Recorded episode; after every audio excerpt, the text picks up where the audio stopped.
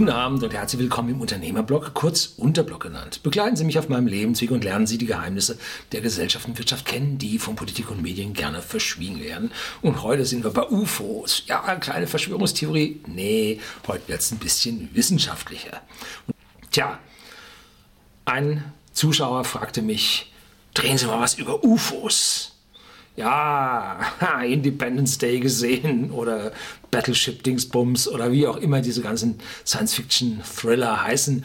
Hier habe ich mal über Science-Fiction was gedreht. Ja, ich bin ein Trekkie, äh, gefällt mir ganz gut. Science-Fiction-Bücher habe ich oh, ich glaube, 400 Stück gelesen in meinem Leben.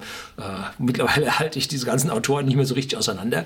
Da bilden sich so Weltbilder, Universen. Da habe ich dann in diesen Videos da drüber auch gesprochen.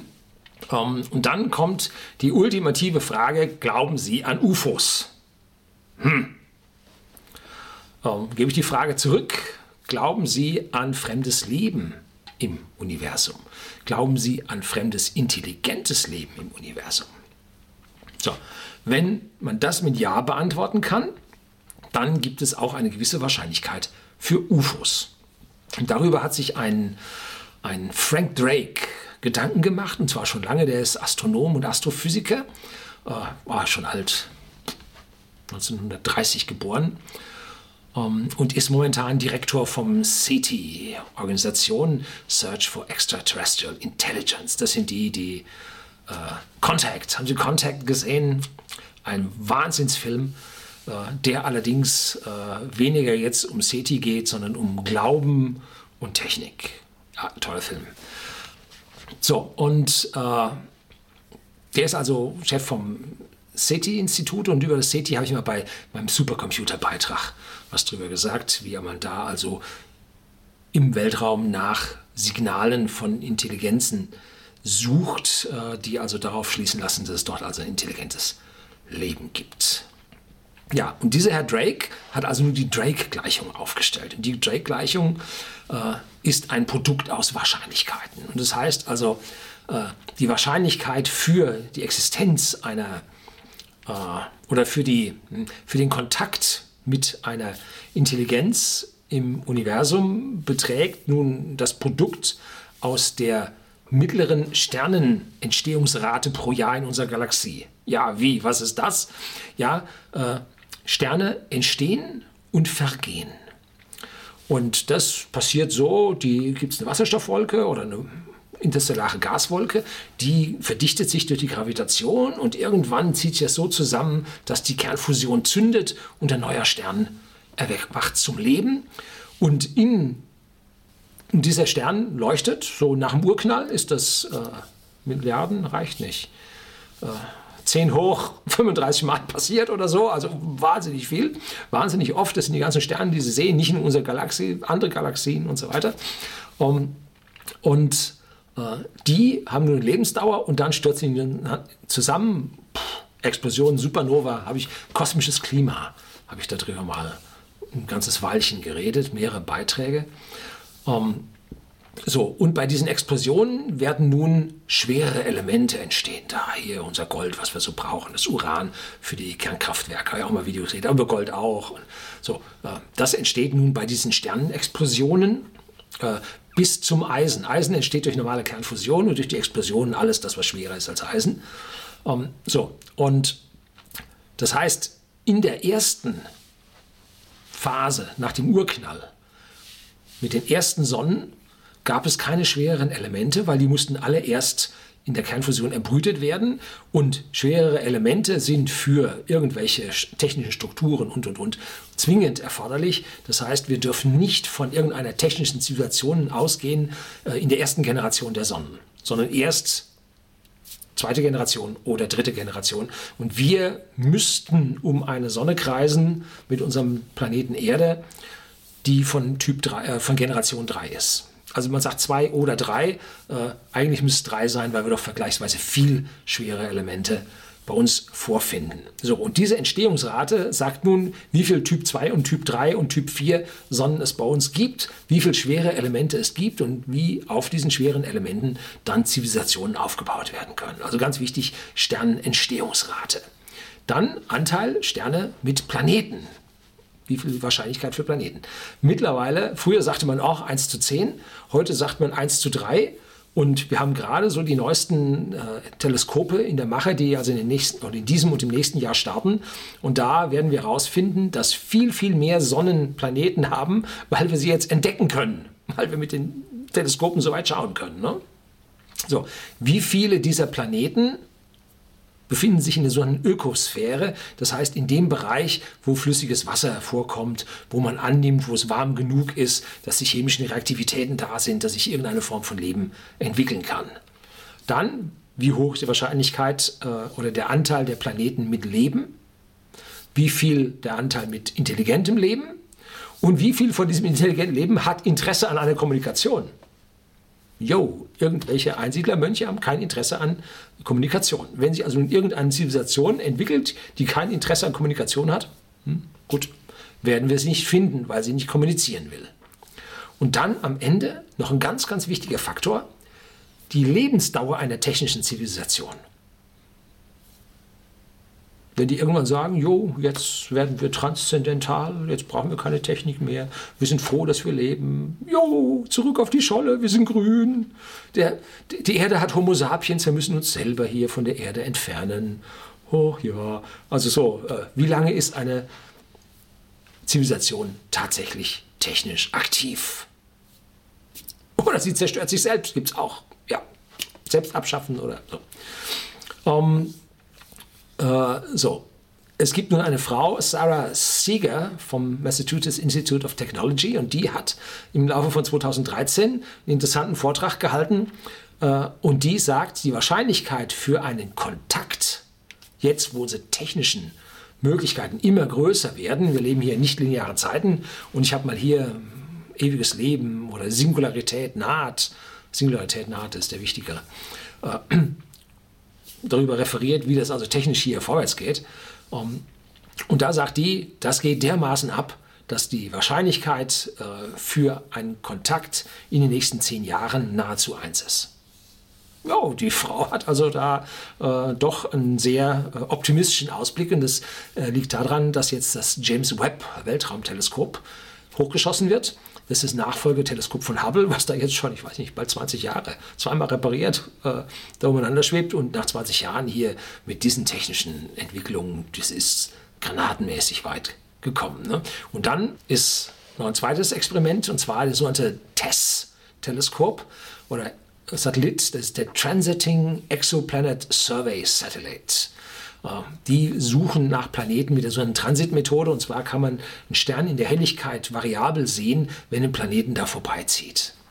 Und jetzt zeigen die also ganz merkwürdige Helligkeitsverläufe, die Sterne. Und daraus kann man dann rechnen, hat der ein Planet, zwei, drei, fünf, viele, äh, welche Größen haben die Planeten, äh, so. Und da kann man also ganz schön was rausbekommen. Ach Gott, jetzt habe ich schon wieder so viel geredet. Jetzt mache ich heute mal eine, eine kleine Pause und morgen geht es dann mit den UFOs wieder weiter. Jetzt haben wir also im gestrigen Beitrag über die Wahrscheinlichkeiten technischer Zivilisationen, die mit uns überhaupt kommunizieren wollen, gesprochen, weil das ist ja die Voraussetzung überhaupt, dass hier ein UFO über die Tiefen des Alls zu uns geflogen kommt. Ähm, ich glaube nicht an UFOs. So, das können Sie abschalten, das war's. Ne? Nee, führen wir noch ein bisschen aus, warum das so ist. Ne? Wenn es einen Kontakt gäbe, so, ja, Area 51, da abgestürzt und UFO drin, Independence Day, also, äh, Emmerich, ne? Emmerich, deutscher Regisseur, muss den Amerikanern zeigen, wie man ihren Independence Day feiert. 4. Juni, ne? Oder Juli, Juli ist es, ne? Ja. So, äh, das lässt sich nicht verheimlichen. Menschen sind Menschen und Menschen kommunizieren miteinander. Und wenn es so etwas gibt, dann kommt das raus. Auch die dollsten Bomben aus der Sowjetunion sind rausgekommen. Äh, was die NSA macht mit ihrem Prism und dem Echelon und so weiter. Ähm, alles rausgekommen. Ne? Dauert gar nicht so lange, dann kommt jedes Geheimnis auf die Welt, weil der Mensch halt ratscht. Ne? So, deswegen lässt sich praktisch ein UFO, was einen Kontakt mit uns hergestellt hätte oder das wir gefunden hätten, lässt sich nicht verheimlichen. Andere Frage ist, äh, wenn UFOs fliegen. Vielleicht wollen die mit uns keinen Kontakt haben. Vielleicht wollen die uns nur beobachten. Dann frage ich mich, warum? Warum wollen die uns 50 Jahre beobachten? Wer Quadrillionen Kilometer, hunderte von Lichtjahren durchs Weltall zu uns hergeflogen ist, der wird den Kontakt herstellen. Zwingend. Man fliegt nicht diese Riesenstrecke und stellt keinen Kontakt her. Das gibt es nicht. Das entbehrt jeglicher Logik. Die größte Wahrscheinlichkeit, dass man die, die uns jetzt per UFO besucht hätten, gefunden hat, dürfte das SETI sein. Wenn Raumschiffe durch unser Universum fliegen, dann haben die auch regen Funkkontakt und dieser Funkkontakt ließe sich hören. Man würde das mitbekommen. Und deswegen gibt es dieses Search for Extraterrestrial Intelligence Programm. Die suchen den Himmel ab nach intelligenten Funksignalen und auf einmal, bip, bip, bip, hat man was gefunden. Boah, Riesensensation, geile Sache. Ja, man hat die, äh, die Voyager-Sonden hat man gefunden. Man hat den Himmel abgesucht und dort waren die Voyager-Sonden, die ihre Funksignale äh, ab, immer noch abgeben, nach jetzt oh, über 20 Jahren, nein, 30 Jahren, nein, 40 Jahren, glaube ich, oder ein paar, paar 70 sind die ersten gestartet. Ne? ähm, geben die ihre Funksignale immer noch ab. Die verlassen gerade äh, unser, unser Sonnensystem, glaube, die Heliopause und den Insta interstellaren Schock. Da gehen die gerade durch. Äh, so, und die hat man dann, bumm, direkt drauf gehabt. Also das funktioniert. Ähm, und man hätte was gefunden, wenn hier reger Verkehr wäre, weil still äh, sind die nicht. So, die höchste Wahrscheinlichkeit, wie wir zu einem Kontakt mit Aliens kommen, ist auch im Science Fiction beschrieben worden. Und zwar in diesen unsäglichen Species-Thrillern. Ja, die so einen halben Horror haben, nackte Frauen, immer gut, äh, ein bisschen Horror auch gut, bisschen Science Fiction auch gut und dazu dann äh, ein Supermodel, ja, so, das ist also die Mixtur, aus der man äh, abendfüllende äh, äh, Filme dreht. Ähm, ich würde annehmen, es kommt keiner mit dem UFO zu uns geflogen, sondern man überträgt DNA zu uns. Dazu vielleicht noch eine Erziehungsanleitung für das Lebewesen, was da entsteht. Äh, und dann würde man äh, DNA oder ein anderer Bauplan, muss ja nicht DNA-basiert sein, äh, würde man mit der technischen Anleitung bekommen. So ähnlich wie in Contact die technische Anleitung kam, um so einen Transporter da, Wurmlochtransporter zu bauen. So würden wir die technische Anleitung bekommen, wie nun dieses Lebewesen dann aufzuziehen ist. Und dann würden wir im Prinzip einen Remote-Contact herstellen, indem wir das Lebewesen erstmal züchten, mit dem wir dann Kontakt aufnehmen. So, ähm, dass man diese DNA mit menschlicher DNA kombinieren würde, war vollkommener Unsinn. Ne? Also sowas würde man nicht machen. man würde versuchen, erstmal auch diese Bauanleitung das Ganze äh, zu bringen. Naja, die Physik ist weitgehend erforscht. Da habe ich mal hier über die Zukunft, Zukunftsforscher ein Video gedreht und da sagt der Michio Kaku, äh, ja, die großen Kräfte äh, oder die Physik äh, ist da, ist fertig, bis auf minimalste äh, Punkte, die uns noch fehlen. Ähm, und jetzt kommt das Zeitalter der Ingenieure, um diese Physik anzuwenden. Ne? Und er selber ist also theoretischer Physiker und hat also irgendwelche Stringtheorien in den ersten Millisekunden oder Mikrosekunden des Urknalls, da forscht er darum und so, sagt er, wird sich nie irgendein Experiment mitmachen lassen, äh, was der Large Hadron Collider in Genf jetzt gerade so erforscht. Das sind also so die Reste, die man noch braucht. Äh, tja, was Neues erwarten die Physiker in dieser Hinsicht nicht mehr. Ja, haben sie früher auch nicht erwartet, dann kam der Einstein. Äh, gut, also man soll nie, nie sagen, aber die Wahrscheinlichkeit, dass hier nichts mehr gefunden wird, ist vergleichsweise hoch. Wir sind weit. Exponentielle Zeiten, die Physik ist gewaltig nach vorne gelaufen. Superantriebe sind mit diesen physikalischen äh, mit diesem physikalischen Wissen, was wir haben, nicht zu erwarten. Also der Warp-Antrieb kommt nicht. Kann ich beruhigen. Äh, eher wird es äh, Generationen Raumschiffe geben oder Raumschiffe mit ewig lebenden Lebewesen, die große Distanzen zurücklegen. Ja, wenn man auf seinem Planeten schon ein paar hundert Jahre gelebt hat und sagt, es langweilig, dann setzt man sich ein paar hundert Jahre in ein Raumschiff äh, und kommt dann zu uns und hat man endlich mal was Neues. Ne? So, also wir dürften eher mit sehr äh, alten Species zu tun haben ähm, und mit vergleichsweise langsam fliegenden Raumschiffen. Ähm, so, und das ist auch der Grund, warum keiner da ist. Ne? Wenn man jetzt aus dem Teil 1 die Drake-Formel oder Drake-Gleichung sich hernimmt und sich das anschaut, äh, dann dürfte die Entfernung von einem Planeten, der äh, UFOs zu uns schicken kann, äh, bis zu uns dürfte verdammt groß sein.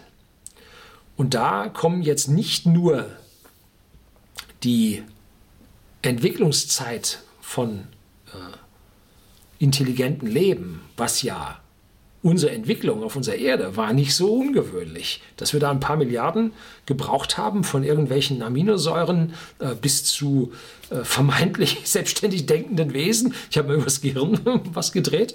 Ähm, äh, diese Zeiten dauern in den anderen Teilen der Galaxis genauso lange.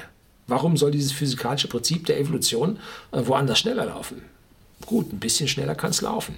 Und jetzt hängt es davon ab, kreisen wir um eine Generation 2 Sonne oder um eine Generation 3 Sonne. Man könnte sich vorstellen, wenn wir um eine Generation 3 Sonne kreisen, dann könnte eine Zivilisation woanders, die um eine Generation 2 Sonne gekreist hat, mittlerweile schon 2 Milliarden Jahre weiter sein. Und dann sollten sie schon so lange leben können und so lange reisen können, dass sie bis zu uns finden. Sie haben nur ein Problem. Sie wissen nicht, wo sie hinfliegen sollen. Weil mir haben noch nichts gesagt wir können gerade mal seit 100 Jahren kommunizieren äh, und zielgerichtet in den Weltraum rausgesendet haben wir noch nicht.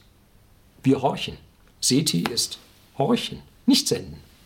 So, das heißt, die, die uns ein UFO schicken könnten, die da draußen mit Sicherheit sind, die wissen nicht, wo sie hinfliegen sollen.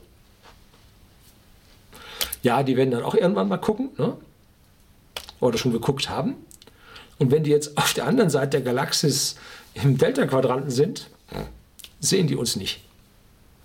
So, also die Wahrscheinlichkeit, die aus dieser Drake-Gleichung rauskommt, dass es Intelligenzen in unserer Galaxis gibt, liegt irgendwo so bei einer Zivilisation, die gleichzeitig mit uns äh, auf dem identischen technischen Stand sind und noch nicht wieder verfallen sind.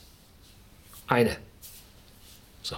Und dass die eine uns unter den zwei Milliarden Sonnen in unserer Galaxis findet, hm, relativ gering diese Wahrscheinlichkeit. Und deswegen glaube ich nicht an UFOs. Ähm, mit zunehmenden Jahrhunderten, die unsere, äh, unsere Zivilisation nun älter wird und wir uns endlich irgendwann mal entscheiden, auch das Senden anzufangen, könnte es dann in ein paar tausend Jahren soweit sein, dass die intelligenten anderen Zivilisationen uns finden werden dass man den intergalaktischen Abstand äh, überwinden kann mit Raumschiffen. Da muss man schon lange leben. Ne? Das sind Millionen von Lichtjahren. Andromeda, nächste Galaxie, ist ungefähr also anderthalb Millionen Lichtjahre entfernt. Schafft man jetzt ein Zehntel Lichtgeschwindigkeit auf Dauer, dann braucht er 15 Millionen Jahre, um zu fliegen. Da muss man schon verdammt lange leben, dass man sich auf den Weg macht. Wenn man jetzt ein paar tausend Jahre innerhalb der eigenen Galaxie, im eigenen Quadranten, äh, im eigenen Arm der Milchstraße unterwegs ist, hm, dann ja. Bloß da ist die Wahrscheinlichkeit jetzt relativ klein, dass das tatsächlich gerade eine Zivilisation mit uns gemeinsam äh, da äh, technisch so weit ist, dass das funktioniert. Ja, je dichter also so eine Zivilisation an uns dran ist, umso wahrscheinlicher ist ein Besuch wir müssen allerdings erstmal sagen, hallo, wir sind da. Und wenn wir heute das Senden anfangen, dauert das bis zu den nächsten potenziellen Kandidaten mit intelligentem Leben äh, 1000 Jahre. So, und dann machen die sich auf den Weg, brauchen 10.000 Jahre. Das heißt, wir sind noch lange nicht intelligent genug oder nicht lange genug intelligent genug oder technisch genug entwickelt, äh, um, auf, um auf uns aufmerksam gemacht zu haben. Und wir sind noch überhaupt noch nicht äh, im Gedanken dabei, sodass die Wahrscheinlichkeit, dass wir diese Fähigkeiten entwickeln und losfliegen und sagen, hm, das könnte sein, das könnte sein, das könnte sein. Und da fliegen wir dann mal hin. Diese Wahrscheinlichkeit ist viel höher, dass wir die UFO-Jünger werden. Die Wahrscheinlichkeit ist viel höher, als dass die UFO-Jünger uns finden. Ja, die große Frage lautet dann am Ende, Freund oder Feind? Ja, also dass die jetzt kommen, die Wahrscheinlichkeit haben wir jetzt also mal so mal überschlagen, ist also verschwindend. Äh, viel eher, dass wir woanders hinfliegen und dann ist die Frage, sind wir dort Freund oder Feind? Und da muss ich sagen, eher sind wir Freund, weil wir Forscher sind. Und wenn wir ewige Energie, ewige Ressourcen, ewige Zeit aufwenden, um dorthin zu fliegen, dann werden wir die nicht umbringen, dann werden wir die nicht bekämpfen. Weil was können wir dort bekommen? Ich habe mal über, ich glaube über Kriege, habe ich über Kriege, Altruismus und Egoismus habe ich mal ein Video gedreht. Und da ist vollkommen klar, wenn man so viel Energie aufwenden muss, um zu einem hinzukommen, dass der überhaupt nicht so viel äh, Wohlstandszugewinne für einen selber bringen kann, wenn man den überfällt und meuchelt, äh, dann wird man das nicht tun. Das ist unlogisch, das ist unwirtschaftlich. Wenn ich hier äh, nicht Milliarden, also Milliarden von Milliarden Euro ausgebe, um dahin zu kommen, und dann kann ich dort nur ein paar Milliarden einnehmen, indem ich die ausplündere, dann macht das keinen Sinn. Ne? Und genauso, wenn ein Fremder zu uns geflogen kommt und hat hier ausgegeben ohne Ende, was will der mit uns ein bisschen Eisen und ein bisschen Gold? Mit der Energie kann der jedes tote Sonnensystem anfliegen an einem Typ 2, äh, Generation 2, Generation 3 Sonnensystem und kann dort so viel Gold und, und Platin und Edelmetalle schürfen, wie er will. Die gibt es überall im Universum. Wenn wir unseren Asteroidengürtel erschließen, da ist es drin, ohne Ende. Ne? Ja, äh, Somit dürfen wir uns dann freuen, wenn wir in ein paar tausend Jahren dann tatsächlich Kontakt machen, äh, dass dieser Kontakt dann selbstverständlich friedlich sein wird. Einfach ist es ein Produkt der Logik geht gar nicht anders. Und heute sind wir bei SETI und METI. Teil 1. Ja, was ist das? METI. Ja, das ist das Ministerium der Japaner für Außenwirtschaft. Ja, hat den gleichen Namen. Ist aber was anderes. SETI habe ich schon mal verwendet. Und zwar der, die Suche nach extraterrestrischer Intelligenz also nach Aliens. Da habe ich mal ein Video gedreht oder zwei über UFOs, die Drake-Gleichung, die die Wahrscheinlichkeit berechnet, dass es überhaupt UFOs gibt, äh, beziehungsweise außerirdische Intelligenzen. Und der zweite war dann so, ja, wie ist denn die Wahrscheinlichkeit, dass wir tatsächlich und so weiter und so fort. Ähm, da habe ich auch das SETI schon angesprochen, wie wir also mit großen Ohren in den Weltraum hören und versuchen, da was rauszubekommen. Und ja, viele User haben auf ihrem Rechner also Computer-User haben auf ihrem Rechner äh, einen Bildschirmschoner laufen, und zwar den SETI-Schoner, und sind der Teil des Boeing-Netzwerkes Berkeley. Ja, von Berkeley ist das, das der größte Supercomputer der Welt, nämlich ein Netzwerk aus vielen, vielen kleinen Computern. Hunderttausende sind da drin und die rechnen wie der Teufel und versuchen, Signale von Außerirdischen zu finden. Ist vergleichsweise schwierig, wie die Stecknadel im Heuhaufen, weil man äh, die gesamte Kugel um die Erde herum hat. Und da muss man nun reinhorchen und muss so fein auflösen und in solchen Frequenzen horchen, ähm, dass man dort das galaktische Rauschen der Hintergrundstrahlung äh, ja daraus einen Peak rausbekommen hat. Wer Contact gesehen hat, hatte also dieses äh, Very Large Array äh, da in der, ich glaube Arizona ist diese Sendeanlage ne, oder Empfangsanlage hat die da gesehen, wie die also danach horchen. Und tatsächlich hat man schon Signale gefunden. Ja, waren aber unsere eigenen Sonden, unsere Voyager-Sonden, die da rausfliegen. Kommen wir später nochmal drauf. Ähm, ja, und die Supercomputer habe ich also auch einen Link dazu. Heute wollen wir mal bei dieser Suche nach extraterrestrische Intelligenz, SETI, etwas tiefer graben und da kommen wir auch beim METI vorbei. Und zwar ist das die Message, also die Active SETI, dass man aktiv nach denen sucht, indem man nämlich Nachrichten rausschickt. Hallo, hört mich jemand? Ja, äh, ist vergleichsweise genauso blöd, wenn man da rausschickt, Weil wohin? Ne? Wo könnten sie sein? Man hat bereits 1974 das erste Signal nach NGC 6205 geschickt. 24.000 Lichtjahre weg. Welche Teufel hat die geritten? Ja, das ist so ein Sternencluster, so ein äh, ja, und da hat man gesagt, da sind genügend drin, da wird sich schon einer finden. Ja, etwas blauäugig. Ähm, ja, kommen wir später noch zu. Gibt also noch mehr Signale, die da gesendet wurden. Heute müssen wir erstmal meine persönliche grundlegende Einstellung zur gesamten Wirtschaft, ja, als Unternehmer hier, äh, mal mit diesem SETI in Verbindung bringen. Wie geht das? Ja, wenn man SETI sucht nach extraterrestrischen Intelligenzen, muss man ja eine eigene Grundeinstellung haben, dass man nämlich überhaupt sagt, ja, das bringt was. Sonst lässt man es. Ne? Als Ganzes bringt das was nur unter gewissen Voraussetzungen, die in unserer Gesellschaft, zumindest mal in der deutschen und da in der veröffentlichten Meinung, äh, nicht gelten. Also Deutsche brauchen SETI gar nicht zu machen. Die glauben sowieso nicht dran. Komme ich dazu? Also ich glaube an exponentielles Wachstum. Und da habe ich also hier Wachstum 1 bis 4 schon mal gedreht. Und da habe ich auch den Josefspfennig beschrieben. Das ist praktisch, wenn zur Geburt äh, Jesus Christus äh, ein Pfennig hingelegt worden wäre und der wäre mit 3% jährlich verzinst worden, dann ja, wäre das so eine Riesenmenge geworden. Äh, da müsste man die ganze Erde oder mehrfach die Erden komplett aus Gold haben, äh, um das da aufzuwiegen. Also so ein exponentielles Wachstum funktioniert, ja, sagen wir vorsichtig, auf der Erde mal nicht.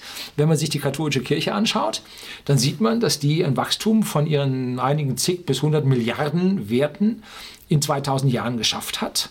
Und das macht so ein Wachstum von ungefähr einem halben Prozent aus. So, ein halbes Prozent Wachstum bleibt trotzdem exponentiell. Die Skala ist halt bloß eine andere. Nicht 25 Jahre hier wie beim DAX, sondern halt 2000 Jahre. Und dann geht es schon auch vorwärts. Ne?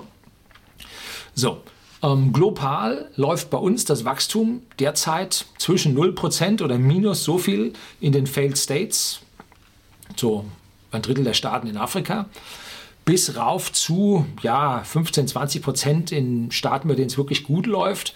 Äh, der Durchschnitt der gut laufenden Staaten hat so 6 bis 8. Habe ich mal globalen Wohlstand ich gedreht. Da zähle ich das zum Beispiel Bangladesch.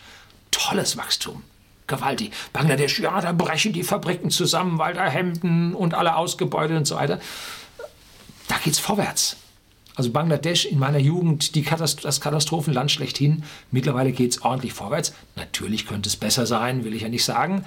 Aber sie arbeiten daran, ihren Wohlstand zu erhöhen. Und das Wachstum kommt auch bei Mittel- und Unterschicht an. Langsam, aber es kommt an. Wenn wir sagen, global beträgt das Wachstum irgendwo im Schnitt 4%, dann bedeutet das eine Verdopplung der Wirtschaftskraft alle 17 Jahre. So, und da sehen Sie, wie weit wir vom Zweiten Weltkrieg bis jetzt gekommen sind, wie sich das global vervielfacht hat. Ne? Verdoppelt, vervierfacht, verachtfacht, versechzehnfacht. Jo, das geht relativ zügig. Ne? Ich glaube auch daran, dass die Erde nicht in einer Überbevölkerung zugrunde geht. Auch das glaubt wieder relativ viele Leute glauben das nicht. Äh, da weise ich mal auf den Hans Rosling hin. Der zeigt, wie im Prinzip die Anzahl an Kindern pro Frau global zurückgeht. Ja, geht zurück. Das exponentielle Wachstum in unserer Bevölkerung flacht sich ab, wird weniger, ähm, und zwar durch Wohlstand.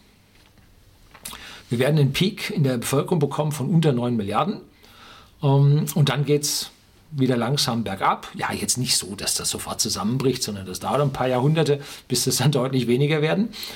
So wird es äh, also nicht zum Kollaps kommen und 9 Milliarden können wir locker auf unsere Welt sowohl mit Energie versorgen äh, als auch ernähren. Auch da glaube ich diesen ganzen Cassandra-Rufen nicht. Wobei ich sagen muss, die Verteilung der Lebensmittel ist mir ein sehr großes Anliegen und deswegen bin ich zum Beispiel gegen Biosprit und solche Dinge. Habe ich hier mal Ethik und Ethik 2 gedreht, denn nur so kriegen wir die armen Menschen auf der Welt auch tatsächlich äh, in Brot ne? und nicht in Hunger. Ich glaube auch, dass unser äh, unsere Energie, die wir auf der Erde zur Verfügung haben, immer billiger wird. Glaubt auch wieder keiner. Habe ich hier über den Strompreis gedreht, wie der Strom immer billiger wird. Nach dem Krieg Meine Großeltern haben nach einem halben Pfennig gesucht, um die Stromrechnung zu bezahlen. Und die Großeltern immer, mach das Licht aus, mach das Licht aus, das kostet so viel. Und heute die Leute, wupp, das Licht brennt, ist ja egal, kostet ja nichts. Ne? Im Verhältnis zu unserem Verdienst ist Strom gewaltig billiger geworden. Und nur in den letzten fünf bis zehn Jahren nimmt der Strompreis in nur in Deutschland, woanders zu, weil die Energiewende halt da äh, die ganzen Ökoabgaben und so weiter auf den Strom umlegt. Ne. In anderen Ländern wird der Strom nur billiger. Ne. So, das glaube ich auch. Das heißt, Energie wird billiger. Energie wird es in nicht zu ferner Zukunft äh, zum Nulltarif geben. Das ist ganz, ganz wichtig für die technische Entwicklung der Zivilisation. Und ich glaube auch, dass die Spitze der Zivilisation, die Spitze unserer Gesellschaft, wie immer man jetzt Sozialspitze da verquasten will. Ne? Ich will die jetzt nicht über andere stellen, sondern es soll die Spitze sein, die Wachstum erzeugt. Ja? Also nicht evolutionär überlegen oder so, nein, äh, sondern nur die, die es am besten drauf haben, Wachstum zu erzeugen. Drücken wir es so aus. Also diese Spitze der, die Wachstumsspitze, die Wachstumsspitze in unserer Gesellschaft die, sage ich mal, die liegt mit Sicherheit über 10 Prozent pro Jahr, eher 15 bis 20.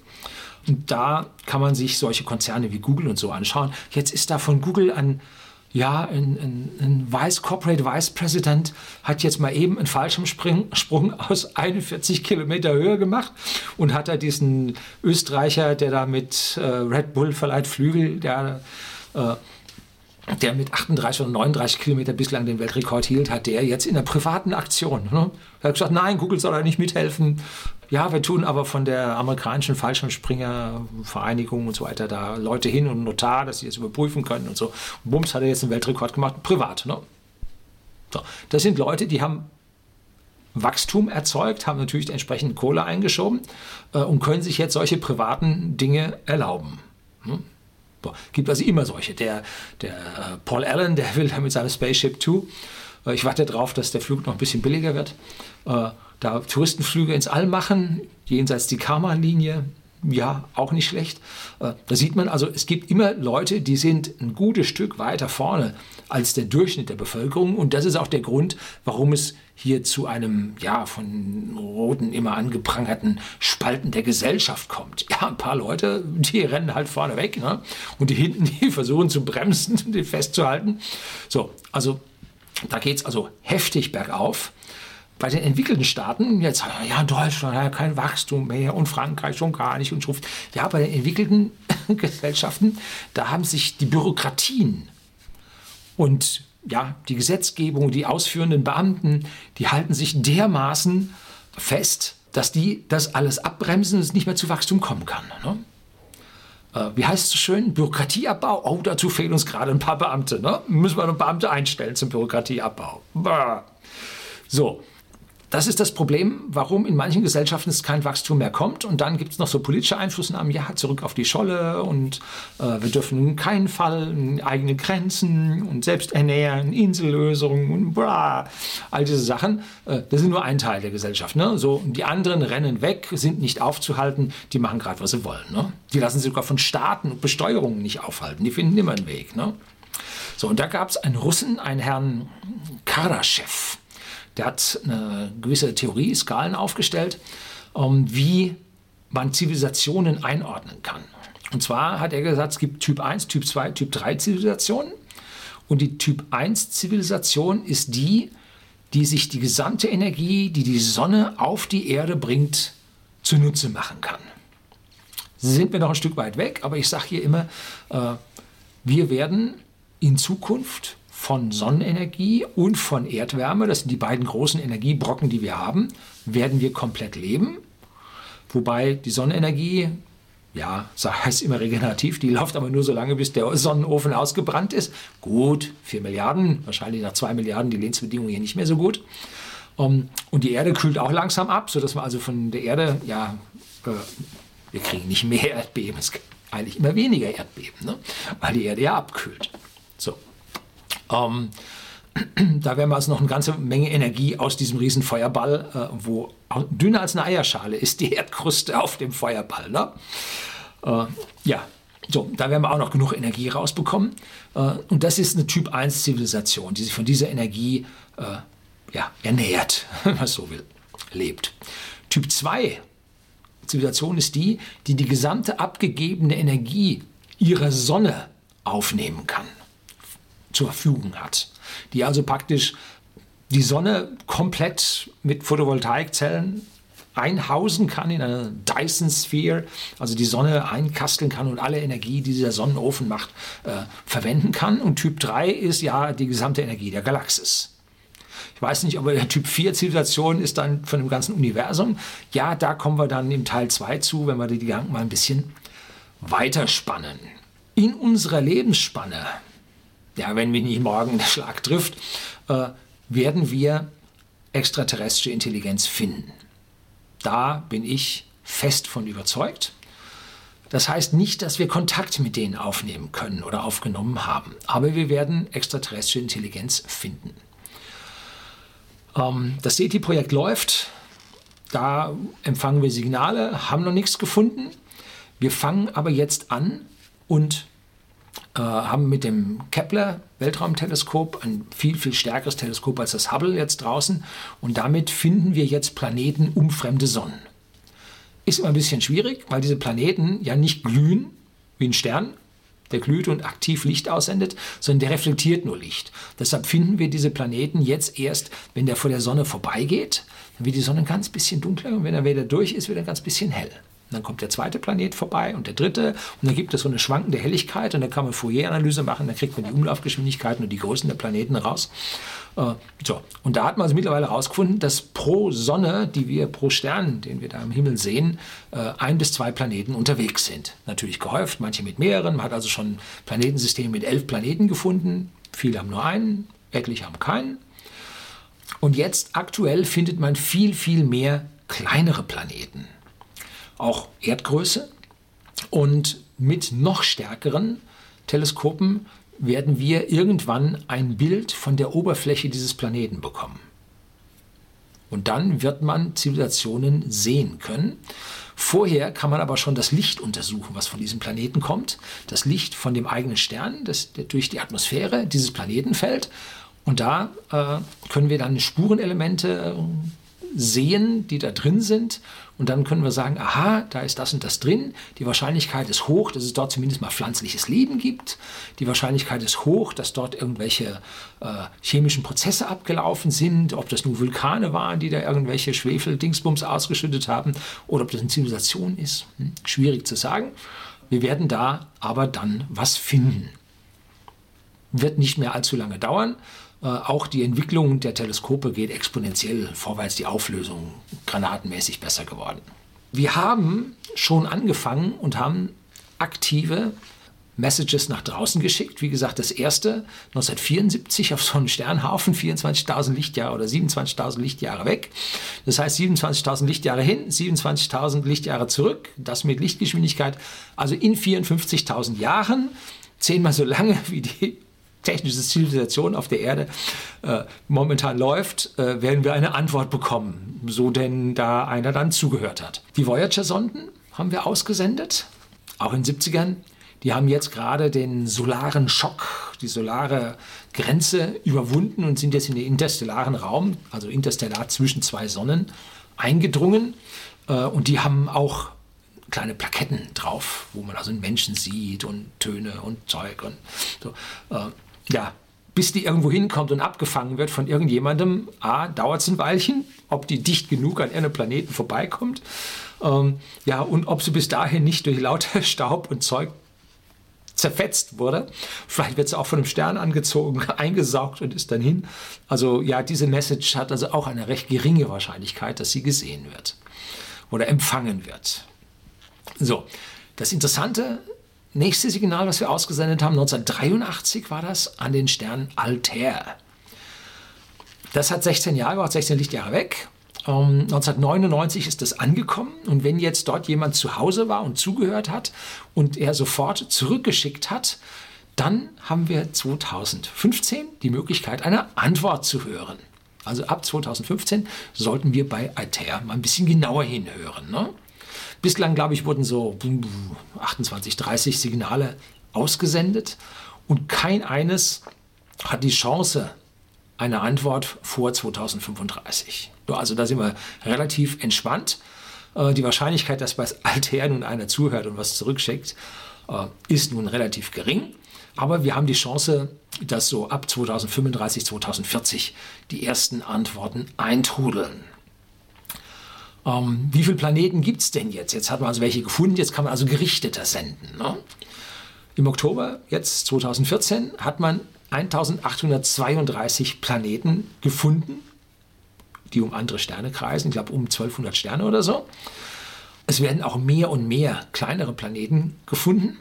Wir brauchen jetzt die Teleskope, die besseren Teleskope, um mehr dort zu sehen.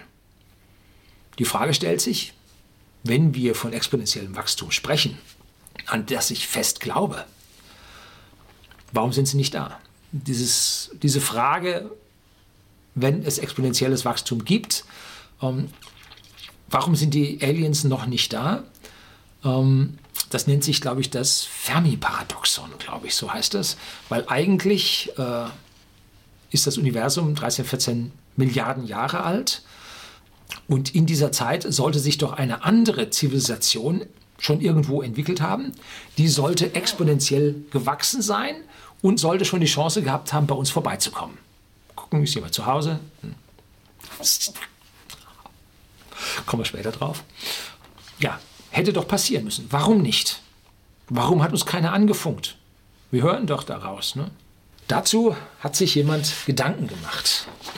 Gibt es ein hochoffizielles Papier, uh, would contact with extraterrestrials benefit or harm humanity?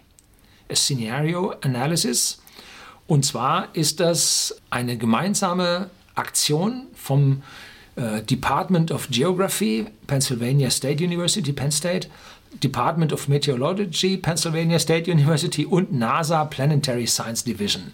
Also das renommierte, ist eine renommierte Universität und die NASA ist auch mit dabei.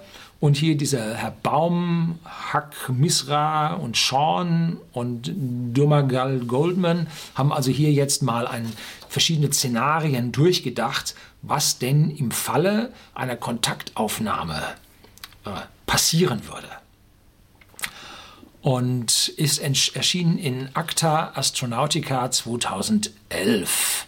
Und da drin gibt es nun also verschiedene Szenarien, warum das nicht funktioniert haben können, wie das Fermi-Paradoxon zu erklären ist.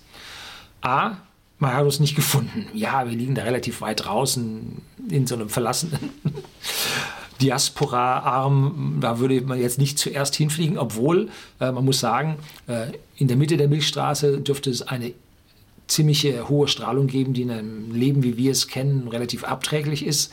Und weiter draußen äh, sind die Bedingungen äh, auch nicht so positiv, weil da die schützenden Staubwolken vor der kosmischen Strahlung auch nicht da sind. Es gibt also so eine habitable Zone in der Mitte. Und da liegen wir nun, ja, nicht, nicht ganz mittendrin, ein bisschen weiter draußen, aber wir liegen da ganz gut drin. Ähm, also so weit sind wir nun auch nicht entfernt. Ne? Aber man hat uns vielleicht nicht gefunden. Warum nicht? Ja, unsere erste Funkübertragung ist gerade 100 Jahre alt. So weit sind wir noch nicht gekommen. Ne? Die ersten Bilder, die wir ausgeschickt haben, was war das?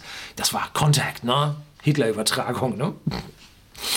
Äh, von Eröffnung der Olympischen Spiele. Das müsste eine der ersten Fernsehübertragungen gewesen sein, die so gelaufen sind, ne? kommerziell. Zweite Möglichkeit, es gibt einen interstellaren Club an Zivilisationen und die sagen, wenn du nicht mindestens einen Typ 2 in deiner kosmischen Zivilisationsentwicklung erreicht hast, nehmen wir mit dir keinen Kontakt auf. Erinnert mich sehr stark an die Primary Directive vom Star Trek Universum, also die erste Direktive, wo es heißt, wenn der also nicht seinen Warp-Antrieb erfunden hat, dann nehmen wir keinen Kontakt mit denen auf. Also irgend so ein Ding vielleicht, was man mit uns keinen Kontakt aufnimmt, weil wir einfach so, weil wir die Yamumami-Indianer des Universums sind, ne, die man nicht stören sollte ja, der edle Wilde, er soll da in seinem Dreck leben und die Millionen und hunderte Millionen sollen da sterben. Äh, so, das könnte sein. Oder exponentielles Wachstum geht auf Dauer nicht. Wir sehen es an Bakterienkultur, die schießen hoch und dann. Pff. So, vielleicht ist auch der Zivilisation von biologischen Einheiten, Kohlenstoffeinheiten, ja, das ist auch Star Trek, Vija, äh, von Kohlenstoffeinheiten ein Ende gesetzt, weil die irgendwann anfangen blöd zu ticken und sich gegenseitig vernichten. Atomkrieg? Ja, ist durchaus möglich. Obwohl ich immer der Meinung bin, so schlimm ist ein Atomkrieg nicht. Ja, die, die sterben schon und die verstrahlt sind auch. Aber am Ende wird jemand überbleiben, genau wie die kleinen Säugetiere äh, beim Asteroideneinschlag äh, übrig geblieben sind, als die ganzen Dinosaurier ausgestorben sind. So, also da würde auch ein Atomkrieg jemand überleben, ein bisschen weniger. Exponentielles Wachstum geht vielleicht nicht auf Dauer. Weitere Möglichkeit, wir sind die Ersten. Ja, warum die Ersten? Sicherlich am Anfang, als das Universum entstand, nur Wasserstoff und so, keine höheren Elemente, da entsteht nicht unbedingt eine Zivilisation. Ne? Wir brauchen ja äh, Kohlenstoff, äh, wo soll Kohlenstoff herkommen? Ne? Kohlenstoff passiert erst beim Fusionsprozess in der Sonne. Ne? Das heißt, die ersten Sonnen müssen per Nova explodieren und ihre schweren Elemente bis zum Eisen äh, abgeben äh, verteilen, bis jetzt da irgendwas entstehen kann. Äh, dann äh, Supernova-Explosionen können dann auch höhere Elemente bis zu Uran, Transuran äh, entstehen lassen was man dann für höhere Energiewerte dann auch haben sollte. Und ja, Edelmetalle sollte man auch haben, damit die Situation ordentlich funktionieren kann und so, sonst werden keine Computer erfunden.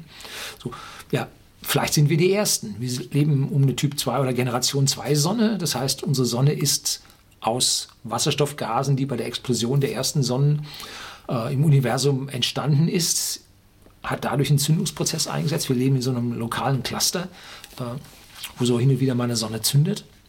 Äh, ja, vielleicht sind wir die Ersten. Könnte ja sein, ne? Oder das Leben ist total anders. Die reden schon längst mit uns, bloß wir verstehen sie nicht. Auch möglich, ne? Und jetzt kommt es zum Kontakt. Was passiert? Na? Letztlich habe ich Film gesehen, Battleship. Ja, begrenzt, begrenzt, etwas unlogisch und so. Rihanna im Kampfanzug, ja, Brooklyn Decker, etwas oberkörperlastig, seien wir vorsichtig. Äh, oder haben Sie Independence Day gesehen? wo die zum Massakrieren kamen oder Krieg der Welten, ja, schon ganz lange her. Ne? Kriegsszenarien sind allgegenwärtig. Ja, momentan besonders gerade der Start von Defiance im Fernsehen. Ja, das Spielchen läuft im Internet schon ein bisschen länger. Und dazu kommen wir dann morgen. Worum geht es heute? Teil 2, SETI und METI, also Search for Extraterrestrial Intelligence, also Suche nach Alien, und METI, Messages, also Sendungen, Nachrichten an extraterrestrische Intelligenzen. Dann, ja, mal alles so ausgebreitet. Es gibt da hochdekorierte Wissenschaftler, die sich darüber Gedanken machen, ja, diese Programme, die Messages da rauszuschicken und nach Nachrichten zu suchen, kosten Millionen. Auch sie können da mitmachen. Beim SETI-Projekt laden sich den Bildschirmschoner von Berkeley, von Boeing runter und suchen sie mit. So, wenn man jetzt welche gefunden hat und wir Kontakt mit denen aufnehmen, könnte es sein, dass es zum Krieg kommt. Ja, die Spanier haben sich mit den äh, Ureinwohnern, mit der First Nation, haben die sich auch angelegt, haben massakriert, ne, haben Gott genommen. Ne? Der Kontakt zwischen Spezien muss nicht immer friedlich stattfinden. Man denkt zwar immer so äh, altruistisch, ja, über Altruismus und Egoismus was gedreht und die Altruisten sind häufig schlimmer, schlimmer als die Egoisten, ja, kann zum Krieg kommen. Warum? Um Ressourcen? Boah, wer die Distanz äh, zwischen Sternen überwinden kann, der hat eine Typ 1 Zivilisation längst erreicht. Der hat keine Probleme mit Ressourcen. Der hat keine Probleme mit Energie. Wer die Distanz zwischen Sternen überbrücken kann, Entschuldigung, der hat es geschafft. Ne? Vielleicht geht es um einen bewohnbaren Planeten. Vielleicht gibt es davon zu wenige. Wir haben schon, wie gesagt, gesucht, haben jetzt Oktober 2014 1843 schon gefunden. Davon wenige in unserer Größe, in der habitablen Zone, dass also Wasser flüssig ist, dass es warm genug ist, dass es Kohlenstoff und ein steinähnlicher Planet ist, kein Gasplanet. Äh, so, hat man jetzt auch schon ein paar gefunden. Das heißt, es gibt davon genügend. So, die Wahrscheinlichkeit für Planeten um einen Stern liegt bei ein bis zwei Planeten pro Stern. Manche viel mehr, manche weniger, viele keinen. So, äh, könnte es um einen bewohnbaren Planeten gehen? Vielleicht. Aber Terraforming, das heißt, ähm, einen Planeten so zu verändern, dass er belebbar wird, ist, wenn man keine energetischen Probleme hat, durchaus drin. Durchaus möglich. Ich würde mal nicht davon ausgehen, dass es also um einen bewohnbaren Planeten gibt, geht. Eher dürfte es ums Prinzip gehen. Ja, diese Altruisten, ne? immer ganz gefährlich. Immer ganz gefährlich. Das verbiete ich dir. Darfst du nicht machen. Und so. Weil das höhere Ziel ist das und das. So. Also um diese Prinzipien, da herrscht die größte Gefahr.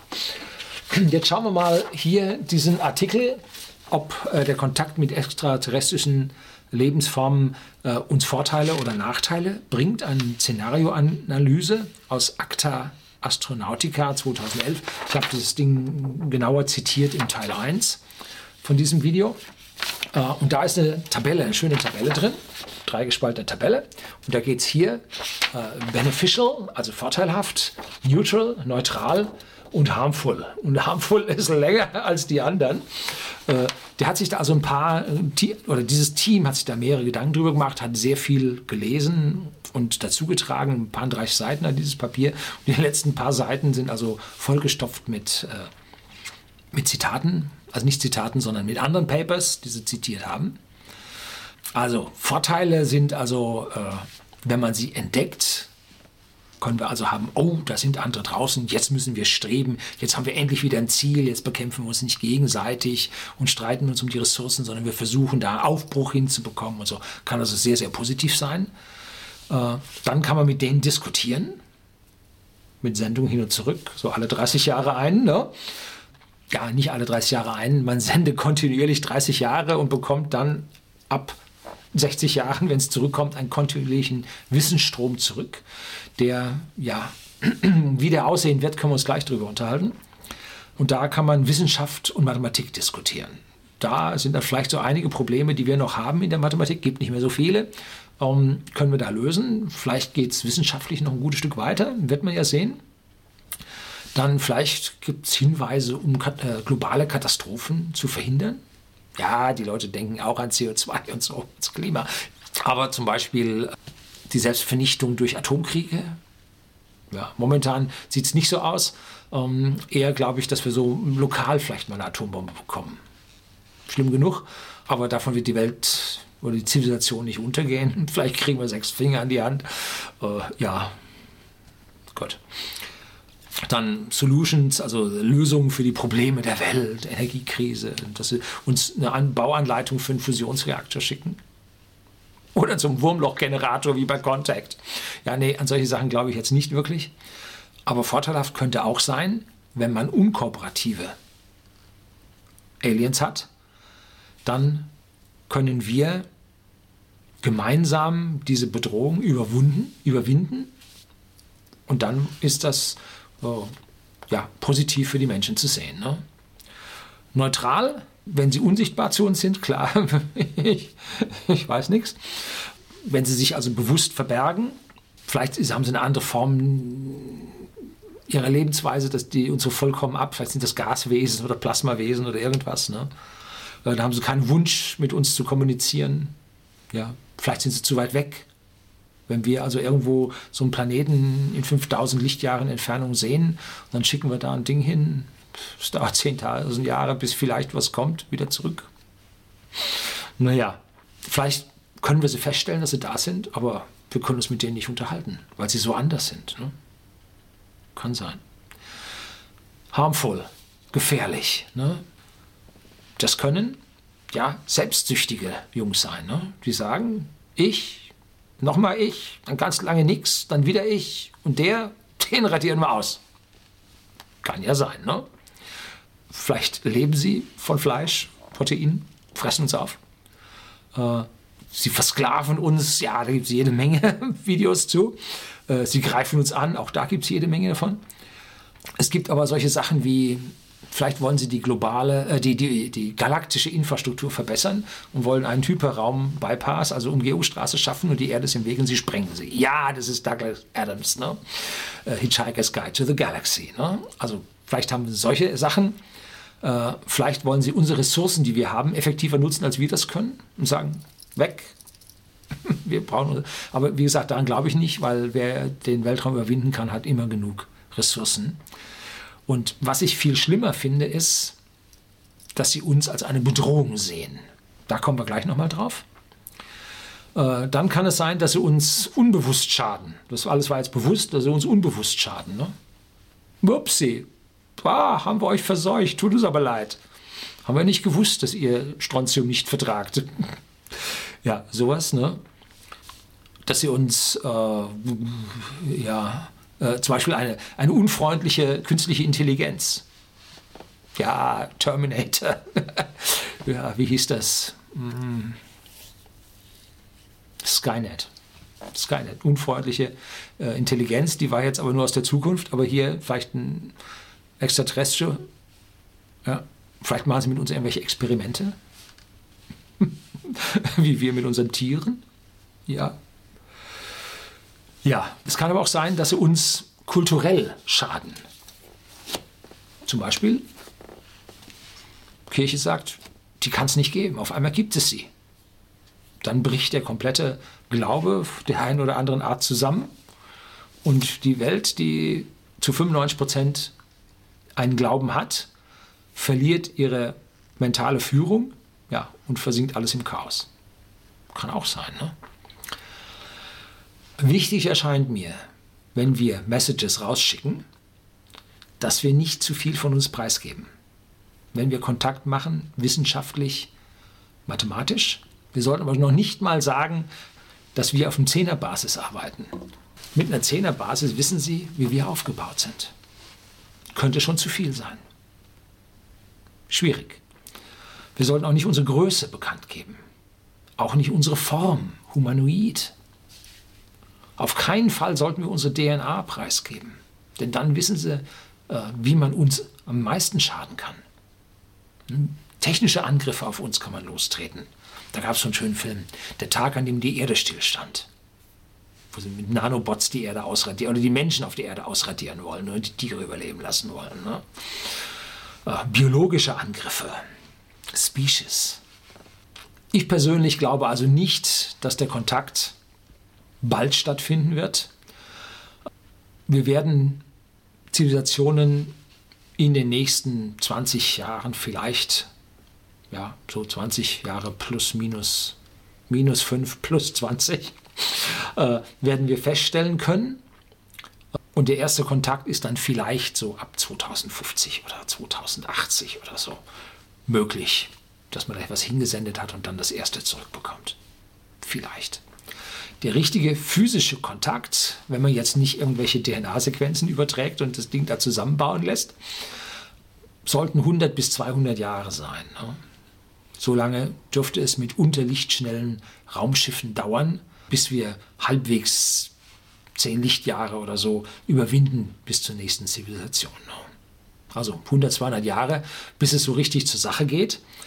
Und das dürften auch so diese zeitlichen Horizonte sein, in denen dieses exponentielle Wachstum dann stattfinden wird. Exponentielles Wachstum auf galaktischer Ebene greift viel Raum, dauert aber dabei langsam, braucht, braucht dafür viel Zeit. Bloß es wächst, breitet sich halt ja nicht ganz kugelig, weil die Milchstraße ist eine Scheibe, äh, breitet sich aber quadratisch aus.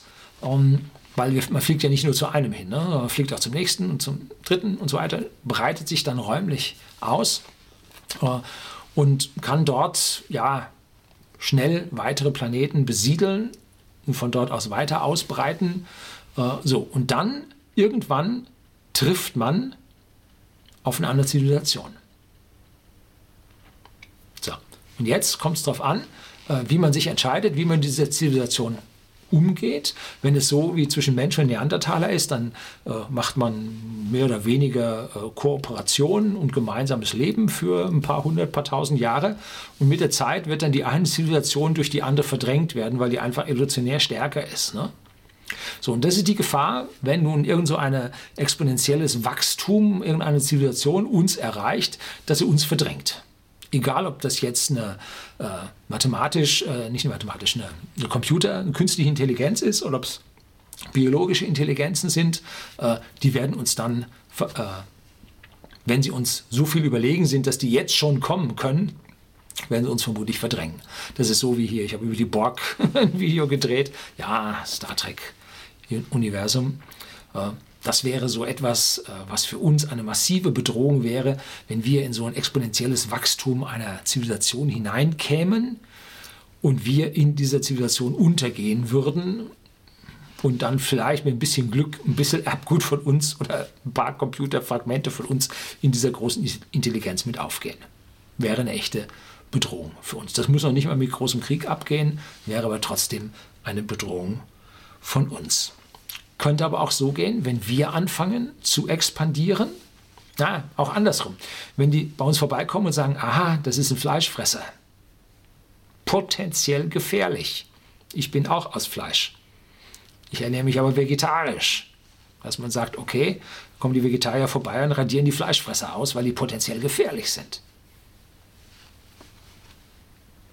Es dauert ja Generationen, bis ich das irgendwo. Man kann nicht sagen, aha, die sind jetzt friedlich. Man hat mir auch gesagt, die sind friedlich, ne? Und dann ja, so ein Hitler da drin, ne? Oder ja, so ein Karl Marx macht da so eine Theorie und sterben nachher 100 Millionen auf diese Theorie. Schwierig, ne? Also da muss man dann sagen, was ist das für ein Ziel? Ah, Fleischfresser. Jetzt wird es gefährlich, ne? So. Wie würde man denn solche Reisen, jetzt zwischen den Sternen kann man sich noch Raumschiffe vorstellen, 100, 200 Jahre. Ne? So, jetzt hat diese Zivilisation die gesamte Galaxis äh, erreicht und jetzt soll es zur nächsten Galaxis gehen. Dazwischen sind riesige Abstände, noch viel größer. Da braucht man 10 Millionen Jahre, um den Abstand zu überwinden. Ne? Hat man 10 Milliarden Jahre zur Verfügung, ist das gerade mal ein Tausendstel. Äh, ja, kann man ja. Ne? Da würde man dann wahrscheinlich mit den hohen energetischen Fähigkeiten, die man hat, einen Stern auf Reisen schicken und ein oder mehrere Planeten kreisend um diesen Stern in der habitablen Zone mit. Und dann würde man einfach seinen Lebensraum über 10 Millionen Jahre in die nächste Galaxis verschieben. Ja, ob die sich dann vernichtet haben, bis sie angekommen sind, weiß man nicht. Ne? Aber man wird es halt öfter probieren. Ne? Irgendwann wird es schon klappen. Ne? Bis man dann äh, eine Typ 4 Zivilisation auf universalem Maßstab hat. Aber ob so lange das Universum durchhält oder ob dann nicht schon die Sterne verloschen sind, wird es dann schon schwierig. Auch da ist dann exponentielles Wachstum am Ende dann doch etwas langsam, wenn man die schiere Größe des Universums sich anschaut. Ich kann mir vorstellen, dass man auch mit Planeten reist. Dass man Planeten aus der Bahn wirft und mit diesen Planeten dann durch unsere eigene Galaxis reist, weil darauf das Leben halt recht schön ist.